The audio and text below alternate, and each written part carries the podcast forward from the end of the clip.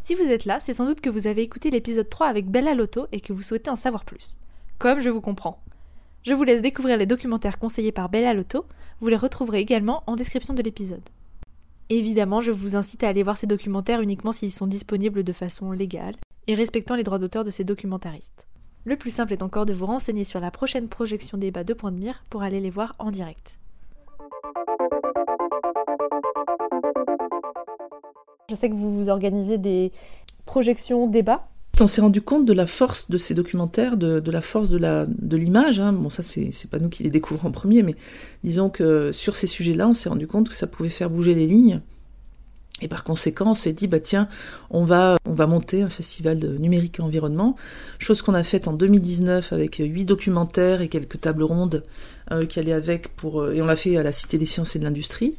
Et puis euh, très récemment, euh, fin octobre, nous avons fait un, festival, le groupe The Greens EFA, e c'est-à-dire le, groupe des Verts pour les, au Parlement européen. Donc on a fait ça à Bruxelles fin, fin octobre. Et euh, pour le futur, donc dans les quelques mois à venir, ça sera vraisemblablement en avril, on, travaille là actuellement sur un, un petit festival aussi, euh, sur quelques documentaires qui seront, euh, qui seront projetés euh, et qui aura lieu à, à Paris. Et parallèlement, j'essaie de monter aussi des opérations de projection en province, notamment dans la région où j'habite actuellement, c'est-à-dire le sud-est de la France. Voilà. Donc euh, l'idée, c'est effectivement d'arriver à, en montrer de plus en plus et de plus en plus souvent. Et on a des vraies perles. Euh, alors ça concerne euh, parfois, très souvent des, les, problèmes d'extraction, donc les problèmes dans les mines, en République démocratique du Congo par exemple, mais pas seulement. Ça concerne aussi les questions des, des usines d'assemblage donc les gros gros problèmes sanitaires et, humains qui, peuvent se poser lors de cette phase-là de, fabrication, et puis évidemment le, le problème énorme de, que représente la fin de vie, euh, les déchets électroniques exportés illégalement, etc. Donc c'est il y a énormément à voir là-dessus et c'est passionnant. Et, euh, et, passer par le documentaire, euh, notamment le documentaire avec des auteurs qui sont assez formidables, ça permet déjà d'allier aussi quelques poésies, malgré le fait que c'est des, situations euh, graves qui sont décrites. Mais quand ça passe par le, regard de, quelqu'un qui a des choses à dire et qui a, le, sens du verbe et, de l'image et de la photographie, ça rend la chose très belle et, tout à fait. Euh, voilà, on le prend euh, dans le corps entier, quoi.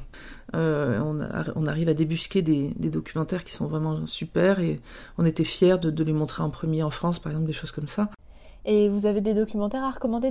Par exemple, vous avez des documentaires comme Behind the Screen, des documentaires comme Death by Design, des documentaires comme Welcome to Sodom, euh, comme Complicit, Blood in the Mobile, euh, la, la, tragédie des, la tragédie électronique. Euh, euh, voilà, ça, ça, fait un certain nombre que voilà que je, je viens de citer.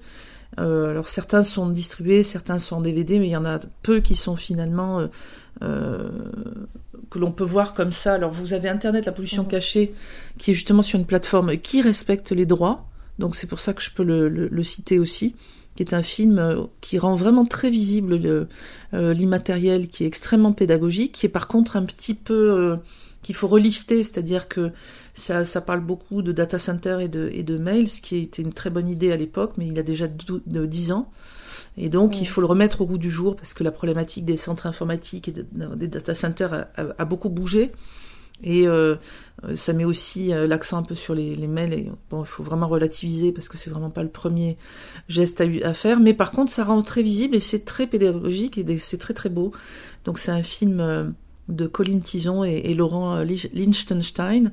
Et euh, Colin Tison est, quelqu'un de, très pédagogue, très agréable et très pédagogue. Donc c'est un très très bon documentaire. Ça, on peut le voir officiellement sans problème. Nous, on continue à le montrer dans les écoles d'ailleurs tout en le commentant et en disant euh, ce qui a changé depuis, quoi.